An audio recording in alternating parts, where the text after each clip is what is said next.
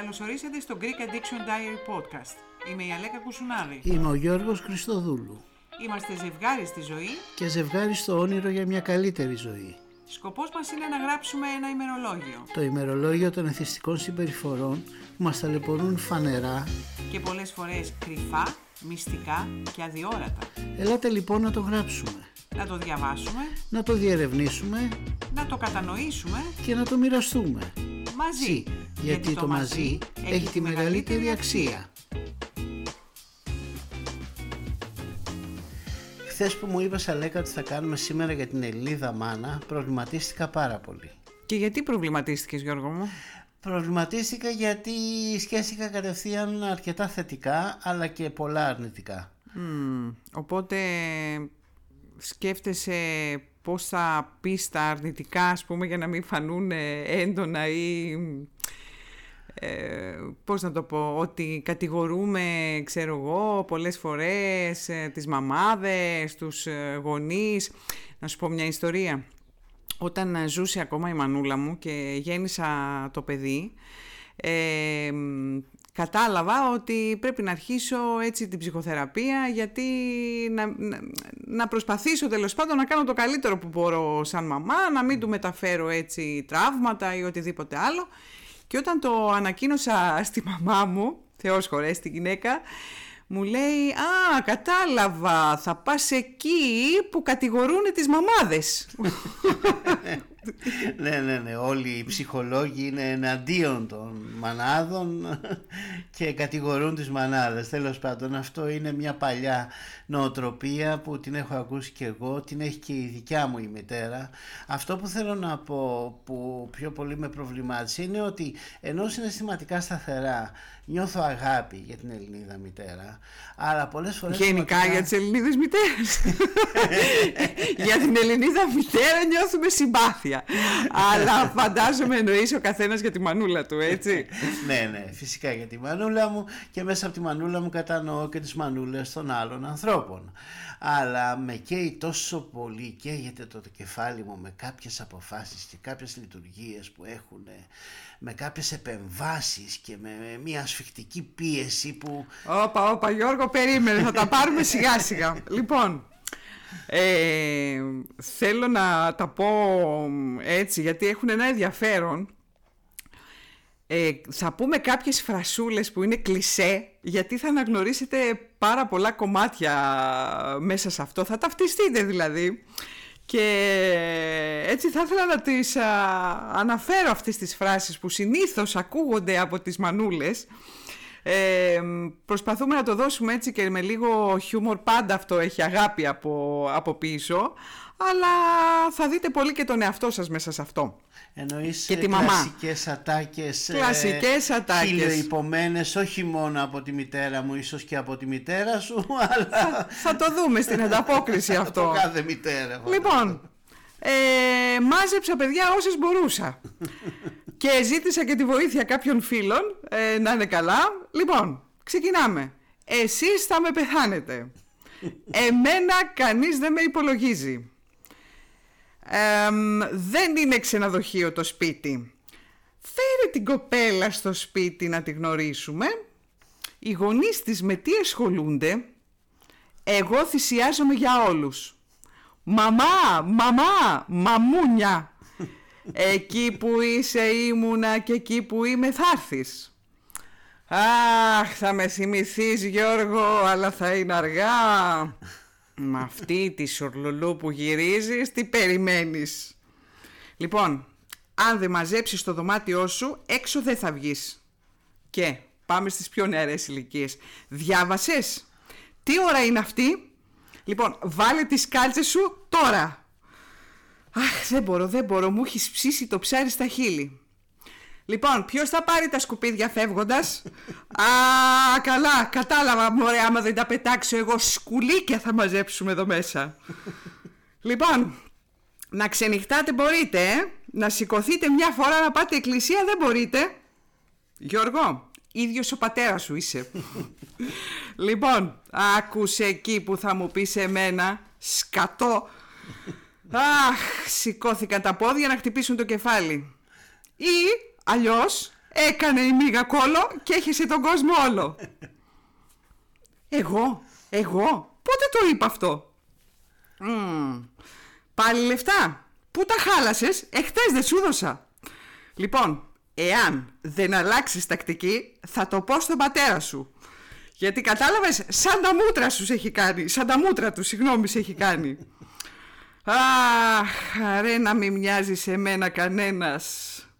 Λοιπόν, πόσες φορές πρέπει να το πω για να μαζέψεις τα ρούχα σου; Πόσες; Αγόρι μου, κορίτσι μου, πες τη μανούλα σου, τι έχεις, τι έχεις, πες μου. Λοιπόν, είναι μερικές. Πιστεύω να τις είπα έτσι αρκετά με τον ανάλογο τρόπο. Ε, τι έχεις να πεις για αυτά Γιώργο σου, είναι γνώριμα; Ναι, είναι τις έχω ακούσει πάρα πολλές φορές όλες αυτές τις εκφράσεις ε, δεν ξέρω αν σε κάθε σπίτι κατοικούν οι ίδιες αλλά φαντάζομαι ότι θα υπάρχουν πολλές κοινές ατάκες που χρησιμοποιούνται ε, σαν σλόγγαν από τις Ελληνίδες μητέρες αυτό όμως που έχω να πω είναι ότι α, θυμίζει κάτι σαν ξύλινη κασέτα αυτό το πράγμα και έτσι σταματάει και να έχει απορρόφηση γιατί όταν ακούς ένα πράγμα 10.000 φορές ε, δεν του δίνει σε καμία αξία μετά. Η αλήθεια είναι ότι ναι δεν του δίνεις αξία και δεν είναι ίσως τόσο πολύ αυτό που λέγεται ε, όσο ο τρόπος που λέγεται. Ναι, ε, θέλω να πω μερικά πράγματα για το θέμα της Ελληνίδας μητέρας. Ε, σίγουρα η Ελληνίδα, συγκεκριμένα η Ελληνίδα μητέρα, γιατί υπάρχει μια συγκεκριμένη νοοτροπία σε αυτή τη χώρα. Ναι και να, συγγνώμη να διακόψω δύο λεπτά εδώ, να πούμε ότι γιατί μιλάμε για την Ελληνίδα μαμά, γιατί πρώτα απ' όλα είμαστε Ελληνές, ζούμε στην Ελλάδα, υπάρχει μια συγκεκριμένη ίσως κουλτούρα μεγαλώματος, ε, αναφερθήκαμε και σε προηγούμενα podcast για κάποια πράγματα σε σχέση με το μεγάλωμα, με την εκπαίδευση. Και ε, εντάξει, οι Ελληνίδες μανούλες ε, έχουν δείξει στις περισσότερες φορές ε, ότι έχουν μια υπερπροστατευτικότητα, έχουν έναν έλεγχο, ε, έχουν μια παρεμβατικότητα, έχουν μια παραπάνω ανησυχία και βέβαια εδώ δεν είμαστε για να κατηγορήσουμε, αυτό θα το λέμε συνέχεια. Εδώ είμαστε για να αναγνωρίσουμε και να πάρουμε μια καινούρια γνώση για το πώς μπορεί να γίνουν τα πράγματα με ένα ε, αποτέλεσμα το οποίο θέλουμε, αλλά να είναι έτσι λίγο πιο γλυκό, λίγο πιο συγκεκριμένο και να υπάρχει και μια φωνή που θα ακουστεί, έτσι, γιατί τις περισσότερες φορές η φωνή όπως λες και εσύ δεν ακούγεται ε, δεν ακούγεται. Ε, εδώ υπάρχει μία αντικειμενικότητα όμως. Θα μιλήσουμε για μία αντικειμενικότητα. Και αυτό ίσως δεν είναι και τόσο υπέρ της Ελληνίδας μητέρας. Καταρχήν θέλω να πω ότι η Ελληνίδα μητέρα ε, έχει, είναι υπεύθυνη τέλος πάντων για τη διαφύλαξη της ζωής του παιδιού. Δηλαδή από τότε που γεννάει ένα παιδί είναι υπεύθυνη για τη φροντίδα του έτσι και για την ασφάλειά του. Έχει καθημερινά την ευθύνη αυτού του παιδιού στο μυαλό της. Εντάξει, βέβαια εδώ κάποιοι θα πούνε ο μπαμπάκας δεν θα κάνει κάποια πράγματα. Ο πατέρας. Σίγουρα ο πατέρας και ο πατέρας είναι υπεύθυνος και για την ασφάλεια του παιδιού και για την εκπαίδευση του παιδιού και για τα όρια που πρέπει να μπαίνουν ανάλογα με την ηλικία. Αλλά κακά τα ψέματα, το μητρικό φίλτρο ε, είναι αυτό που από την πρώτη στιγμή της γέννησης ενός παιδιού ενεργοποιείται, ίσως και νωρίτερα, όχι ίσως, νωρίτερα από την εμβριακή ε, κατάσταση, αλλά οι μαμάδες ε, είναι αυτές που θα φροντίσουν περισσότερο και για την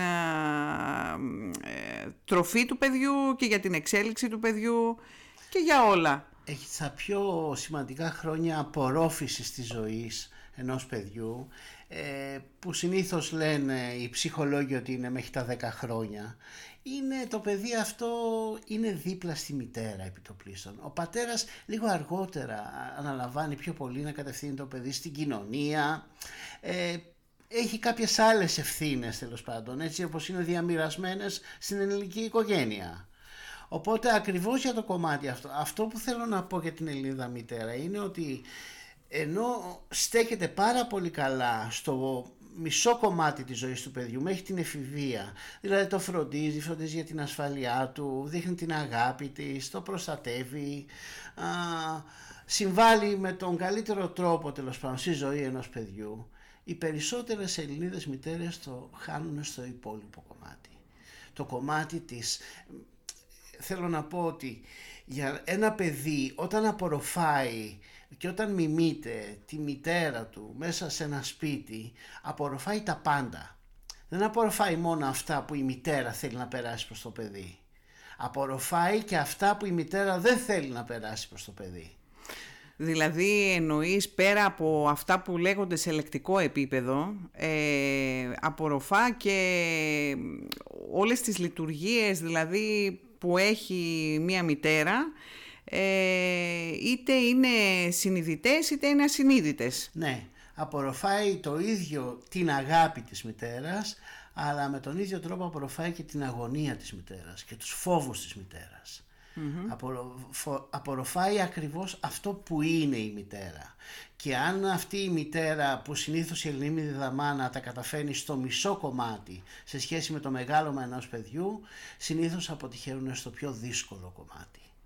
Θες να μας το εξηγήσεις λίγο αυτό; Ποιο μπορεί να είναι αυτό το δύσκολο κομμάτι το οποίο περνάει έτσι ως λάθος πληροφορία ε, στο μεγάλωμα ενός παιδιού; Ε, το δύσκολο κομμάτι είναι ότι μία γυναίκα, ένας άνθρωπος, μία μητέρα δεν σταματάει να κυνηγάει την ευτυχία της και δεν σταματάει να φροντίζει να είναι αυτάρκης σε σχέση με τη ζωή της. Ναι, βέβαια πολλής λόγος γίνεται για το, ε, το κομμάτι που η μητέρα αναγκάζεται ή και θέλει να έχει και μια εξωτερική ας το πούμε ζωή, δηλαδή να έχει το επαγγελμά της, να έχει την καριέρα της, να φροντίζει για κάποια πράγματα. Αυτό συνήθως στην κοινωνία περνάει ως ένα υγιές μοντέλο. Αλλά από εκεί και πέρα πρέπει να δούμε και που χάνεται λίγο η μπάλα, δηλαδή στις ισορροπίες πιθανόν. Θα έλεγα ότι εδώ λέγεται κάτι αντίστροφα. Δηλαδή μία μητέρα που συνεχίζει και έχει την προσωπική της ζωή και παίρνει και την επιβεβαίωσή της και από άλλες καταστάσεις όπως το επάγγελμά της, ε, μια καριέρα, κάποιες κοινωνικές παρέες, κάποια ενδιαφέροντα μπορεί να έχει με το θέατρο, με τη μουσική. Χόμπι. Κοίταξε, για να είναι ικανή μια μητέρα δεν φτάνει μόνο να είναι μια καλή μητέρα, πρέπει να είναι και ένα ευτυχισμένο άτομο. Επειδή το παιδί απορροφάει το σύνολο της προσωπικότητας της μητέρας. Και γι' αυτό πολλές φορές λέμε, εδώ ξεχωρίζουν τα παιδιά που λέμε ότι αυτός είναι ενήλικας, αυτός είναι ανώριμος και υπάρχει αυτή η κατάσταση που είναι λίγο μπερδεμένη. Πιστεύω ότι ε, το παιδί που απορροφάει μια μητέρα η οποία τα καταφέρνει πολύ καλά στο πρώτο κομμάτι της ζωής του παιδιού, το οποίο είναι μέχρι την εφηβεία, αλλά που μετά αυτή η γυναίκα δεν έχει ζωή και δεν έχει την απαιτούμενη αυτάρκεια, αυτά τα παιδιά συνήθως απορροφούν τη μία όψη και συνήθως είναι τα ανώριμα παιδιά. Οι ενήλικες άνθρωποι είναι αυτοί που απορροφούν και τις δύο όψεις της μητέρας. Ωραία, να εξηγήσουμε λίγο γιατί είναι σημαντικό να υπάρχει στη ζωή της ε, μαμάς μια ισορροπημένη προσέγγιση. Δηλαδή, γιατί πρέπει να είναι χαρούμενη, ευτυχισμένη. Βέβαια αυτό δεν σημαίνει ότι θα ξυπνάει μια μαμά κάθε μέρα και θα λέει τι ωραία που περνάμε. Σίγουρα υπάρχουν δυσκολίες, σίγουρα υπάρχουν διαφωνίες μες στο σπίτι, σίγουρα πρέπει να μπουν κάποια όρια. Αλλά τι μπορεί να απορροφάει ένα παιδί που να δείχνει ότι αυτή η γυναίκα, ας το πούμε, δεν είναι ευχαριστημένη; Ένα κομμάτι, ας πούμε, που μου έρχεται είναι η σχέση με τον πατέρα. Δηλαδή η σχέση με τον άνθρωπό της. Πολύ σωστά. Ε, εκεί πιστεύουν οι άνθρωποι ότι εάν αυτό δεν αντανακλά στα παιδιά άμεσα, ότι δεν υπάρχει πρόβλημα. Αλλά το πρόβλημα είναι τεράστιο, γιατί αν υπάρχει μια προβληματική σχέση μεταξύ του ζευγαριού, ε, εννοείται πως ε, τα παιδιά θα απορροφήσουν όλη αυτή τη δυσκολία. Το παιδί θα σχετίζεται με τον ίδιο τρόπο στη ζωή του που έβλεπε μέσα στο σπίτι του. Ναι, αυτό θα είναι η ανταπόκριση και το αποτέλεσμα που θα έχει το παιδί ως ενήλικο. Αλλά ακόμα και τη στιγμή που μεγαλώνει ένα παιδί σε μια ένταση και σε, σε ένα σπίτι που υπάρχουν πολλοί καυγάδες, που υπάρχει διαφωνία ή ακόμα και οι περιπτώσεις που υπάρχουν σιωπές, έτσι, δηλαδή που υπάρχει αδιαφορία. Δεν σημαίνει ότι ε, παραδείγματος χάρη μια μαμά που είναι δυσαρεστημένη από τον άντρα της και έχει μπει σε μια κατάσταση παθητικότητας, αυτό δεν αντανακλά στα παιδιά, γιατί τα παιδιά το καταλαβαίνουν και το απορροφούν αυτό ότι η μητέρα τους είναι δυστυχισμένη. Ή μια άλλη φράση που ακούγεται πάρα πολύ συχνά είναι «εγώ θυσιάστηκα για τα παιδιά μου και έμεινα σε αυτή τη σχέση παρόλο που εγώ με αυτόν τον άνθρωπο δεν ήμουν ευχαριστημένη». Η μητέρα που νομίζει ότι τα παιδιά θα εστιάσουν πιο πολύ στη θυσία της ενώ βλέπουν ταυτόχρονα μια γυναίκα δυστυχισμένη ε, εξαπατάται από το ίδιο της το μυαλό γιατί το παιδί παίρνει και τη θυσία της αλλά και τη δυστυχία της και, την, ε, και αργότερα στη ζωή του μπορεί να αισθάνεται και αυτό το ίδιο ότι δεν πειράζει εγώ ας μην είμαι ευτυχισμένος ή ευτυχισμένη αλλά θα κάνω κάποιες θυσίες για κάποιους ανθρώπους και μπορεί τότε αυτοί να αναλάβουν να με κάνουν ευτυχισμένοι. Δηλαδή η αίσθηση ότι μια γυναίκα παρόλο που δεν είναι προσωπικά ευτυχισμένη ε, είτε γιατί δεν, είναι, δεν έχει δει τα πράγματα σφαιρικά γιατί πολλές φορές οι ερμηνείες που κάνουμε για τη ζωή μας μπορεί να είναι λαθασμένες και όχι η ίδια η πραγματικότητα. Γι' αυτό πάντα εμείς εδώ θα λέμε ότι έχει πολύ μεγάλη αξία η, η, δουλειά με τον εαυτό ε, και οι ερμηνείες που δίνουμε στα πράγματα. Και πιστέψτε με ότι υπάρχουν άνθρωποι οι οποίοι προσπάθησαν να δουλέψουν είτε τη σχέση τους είτε τον εαυτό τους ε, και άλλαξε όλη τους η ζωή γιατί είδαν ότι αυτό που υπήρχε ως πρόβλημα ήταν ο τρόπος που ερμήνευαν τα πράγματα και όχι η ίδια η πραγματικότητα. Και μετά ε, έγιναν τεράστιες αλλαγές ε, και στις σχέσεις και στην οικογένεια και στα παιδιά και... Αυτό θέλουμε πραγματικά να περάσει ως πληροφορία, ότι καμία μητέρα η οποία επαναλαμβάνει συνέχεια ότι θυσιάζεται για τα παιδιά της και για την αγάπη των παιδιών της και αυτή συνεχίζει και είναι δυστυχισμένη, πιστέψτε με ότι αυτό όπως είπες εσύ Γιώργο θα έχει αργότερα και το τίμημά του. Κάποιες γυναίκες επειδή δεν έχουν καλή σχέση με τον σύντροφό τους εστιάζουν ή κάνουν πολλές θυσίες για τα παιδιά τους με σκοπό να δεσμεύσουν τα παιδιά τους ως υποκατάστατο του συντρόφου τους στη ζωή και αρχίζουν και γίνονται πολύ ελεκτικές με τη ζωή των παιδιών τους και επεμβατικές και εκεί αρχίζει ένα, μια μαρτυρική σχέση για το παιδί το οποίο θα έπρεπε να ανοίξει τα φτερά του και να τραβήξει τη ζωή του. Οπότε εδώ λέμε Γιώργο ότι είναι πάρα πολύ σημαντικό το ζευγάρι να έχει πολύ καλή σχέση μεταξύ τους ε, γιατί ακριβώς γίνεται κάτι σαν μια η ανεπάρκεια της σχέσης που μπορεί να έχει μια γυναίκα με τον άντρα της ε, καθρεφτίζεται στην υπερπροστατευτικότητα που αναπτύσσεται στα παιδιά. Δηλαδή γίνεται μια αντικατάσταση. Ε, αυτό γίνεται ασυνείδητα και εκεί πέρα ακριβώς χάνονται τα όρια και οι ισορροπίες. Και εκεί πάνω αναπτύσσεται και το κομμάτι της συνεξάρτησης γιατί και το παιδί παίρνει ρόλους που δεν του ανήκουν. Δηλαδή τη φροντίδα και το νιάξιμο που θα έπρεπε να λαμβάνει η γυναίκα από το σύντροφό της αναγκάζεται, χωρίς να το καταλαβαίνει, να το ζητάει από τα παιδιά της. Και τα παιδιά αυτό το, το λαμβάνουν πολύ πιεστικά. Ακριβώς Αλέκα. Η πραγματική ουσία της μητρικής αγάπης είναι η φροντίδα για την ορίμαση του παιδιού. Και αυτό σημαίνει να θέλει την απομάκρυσή του από αυτήν η μητέρα. Όχι μόνο πρέπει να ανεχθεί, αλλά πρέπει να επιθυμεί και να βοηθήσει τον αποχωρισμό του παιδιού Πράγμα που δεν συμβαίνει με την Ελληνίδα μάνα. Αλλά αυτό είναι Γιώργο μου, ότι πώς θα το κάνει όταν αυτή η γυναίκα έχει έλλειμμα αγάπης, φροντίδας και προσοχής; Γιατί αν αυτό το κομμάτι ήταν τακτοποιημένο, να το πούμε έτσι απλά και λαϊκά, δηλαδή αν αυτή η γυναίκα ένιωθε γεμάτη από τη σχέση με τον σύντροφό της και και από την έξω τη ζωή. Δηλαδή να έχει ένα επάγγελμα, παραδείγματος χάρη, που τη γεμίζει, να έχει μια κοινωνική ζωή που τη γεμίζει. Όταν δεν υπάρχουν όλα αυτά, το πρώτο πράγμα που θα βγει σαν ανάγκη είναι να γραπωθεί και να γατζωθεί από αυτό που θεωρεί δικό της, με την έννοια αυτό είναι δικό μου, που τι είναι δικό μου, τα παιδιά μου.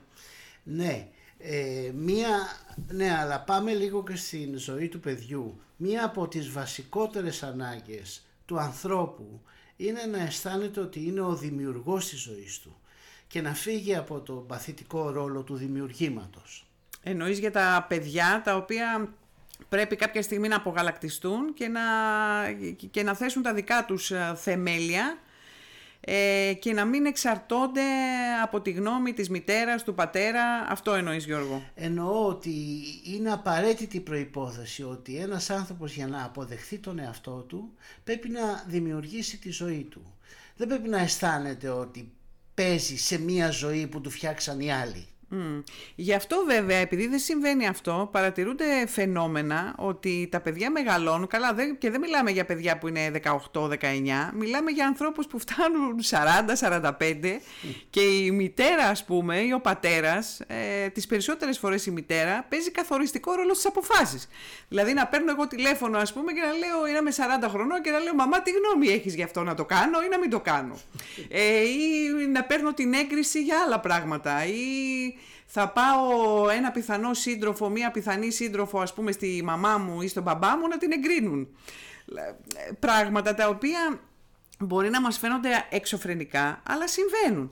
Ή όπως λέει και μια φίλη μου που μένει σε μια περιοχή, δεν θα την αναφέρω, ε, όπου η, είναι το ζευγάρι ας πούμε που είναι 40 και 35 και η μαμά και ο μπαμπάς του 40 το μακρύτερο μου λέει που μένουν είναι στα, στα δύο τετράγωνα. δηλαδή, ε, και, και μου λέει αυτή η περιοχή είναι οικογενειοπαγίδα.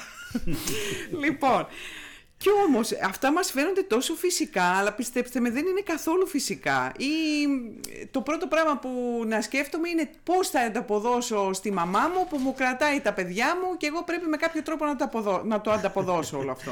Ένα από τα βασικότερα όνειρα της Ελληνίδας μητέρας είναι το κλασικό τριόροφο όλες θα θέλανε να έχουν ένα τριόροφο γιατί έτσι έχουν τακτοποιήσει και τον εαυτό τους σε ένα καλό διαμέρισμα αλλά ξέρουν που θα μείνει και το ένα παιδί και το άλλο παιδί. Και άμα έχουν πέντε παιδιά τι θα γίνει ρε Γιώργο, τι οικοδομή θα ρίξουν εξαόροφοι; Πάντως αυτό που λέμε είναι πάρα πολύ σοβαρό και είναι ακριβώς αυτό το στάδιο όπου πολλές μητέρες αποτυχάνουν στο καθήκον της μητρικής αγάπης. Επειδή μόνος σε αυτό το στάδιο η μητρική αγάπη γίνεται ένα τόσο δύσκολο καθήκον που απαιτεί ανιδιοτέλεια και ικανότητα να δίνεις. Ναι. Η όριμη προσφορά ε, αγάπης έτσι, είτε αφορά ε, τη συναισθηματική αγάπη, είτε και κάποια πράγματα που αφορούν στην ύλη, έτσι, γιατί και η μητέρα οφείλει να δώσει πράγματα και σε επίπεδο ύλης στα παιδιά της, έτσι. Η όρημη λοιπόν προσέγγιση δεν είναι δίνω για να περιμένω αντάλλαγμα. Πάρα πολλές φορές ε, ακούγονται φράσεις του στυλ εγώ που έκανα εγώ γι' αυτό για σένα, εγώ που έδωσα τα πάντα και εσύ που δεν με υπολογίζεις και εσύ που δεν... Δηλαδή ουσιαστικά είναι, γίνεται μια σχέση ανταλλαγής. Και πιστέψτε με, καλύτερα είναι πολύ προτιμότερο να μην δώσεις τίποτα παρά να δίνεις και μετά να χτυπάς συνέχεια στο, στο παιδί σου ότι σου χρωστάει. Αυτό είναι πάρα πολύ άσχημο τις περισσότερες φορές γίνεται ασυνείδητα ακριβώς γιατί ε, η μητέρα νιώθει ανεπαρκής.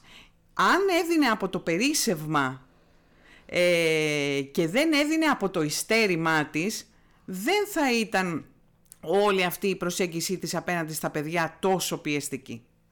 Αυτό το χρέος, Αλέκα μου, είναι μεγαλύτερο και από το χρέος της Ελλάδας στο δούνου του κατά 20 φορές ναι, πραγματικά, δηλαδή με τις, με τις τράπεζες ή, σε προσωπικό επίπεδο ή σε, εθνικό επίπεδο ξεπερδεύεις πιο γρήγορα από αυτό το χρέος προς, προς τους γονείς επιτέλους δηλαδή. Δεν έχει ημερομηνία εξόφλησης αυτό το χρέος. Είναι αιώνιο και καταδικασμένο ε, σε αυτή τη σχέση που επιβάλλεται συνήθως από τη μία πλευρά. Ωραία. Και επειδή τώρα όσοι μας ακούν θα έχουν και μία έτσι αγωνία να δουν πώς θα έπρεπε να είναι τα πράγματα.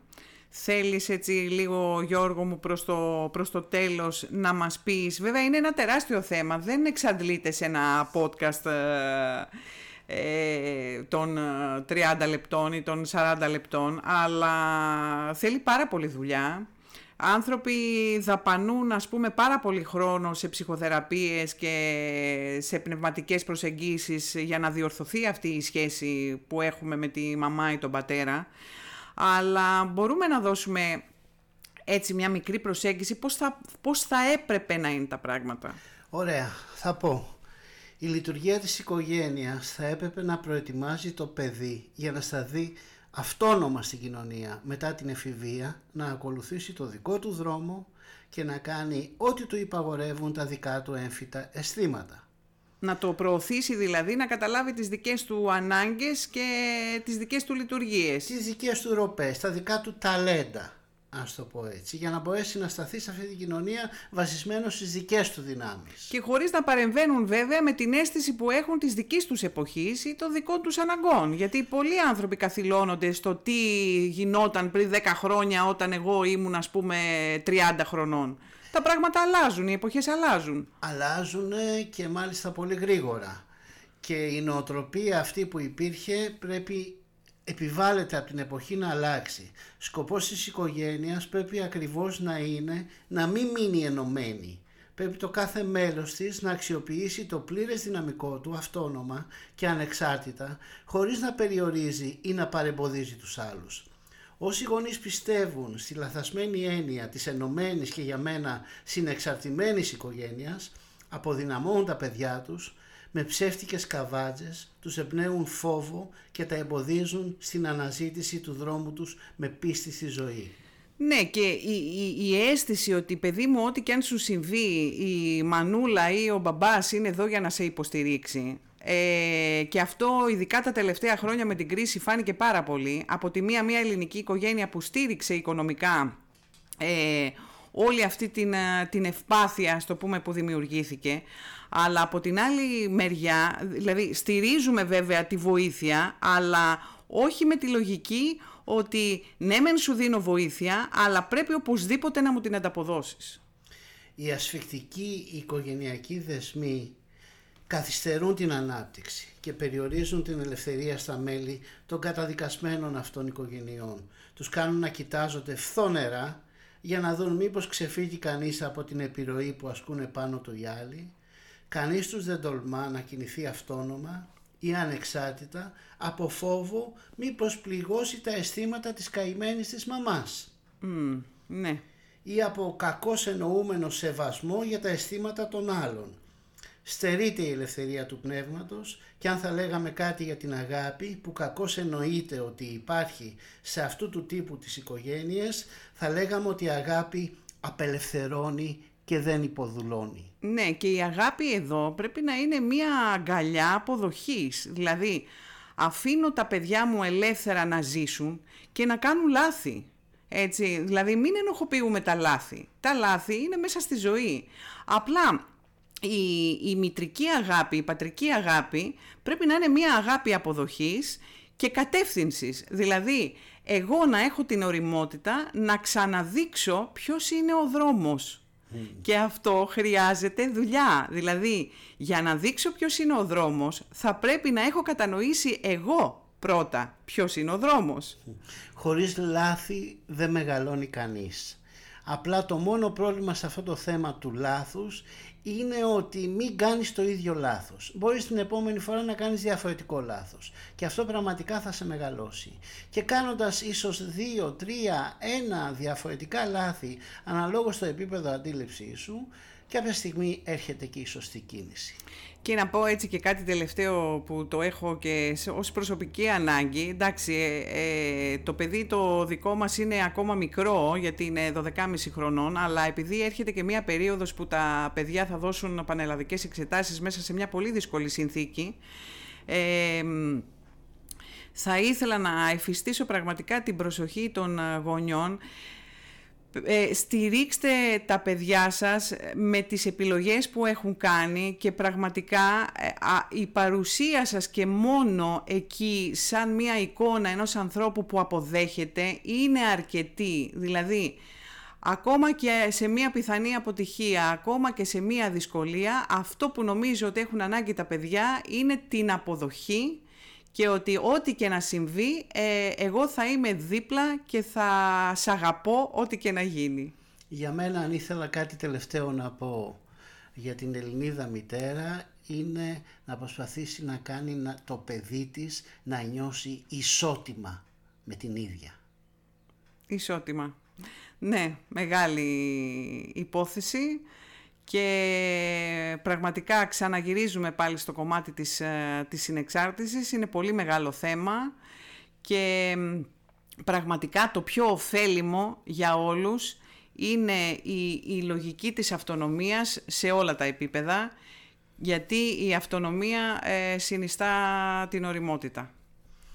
Ναι, συνιστά την οριμότητα και υπάρχουν κλασικά παραδείγματα. Υπάρχει η γνωστή φράση «αιώνιοι φοιτητές, ε, ειδικά στην ε, εποχή μου ίσως λέω και για την ηλικία μου αυτή τη στιγμή δεν με πειράζει όμως καθόλου ήταν γνωστοί οι αιώνιοι φοιτητές. αυτοί που πήγαιναν από 20 χρονών και καθόντουσαν μέχρι τα 38 ναι, ας πούμε ναι.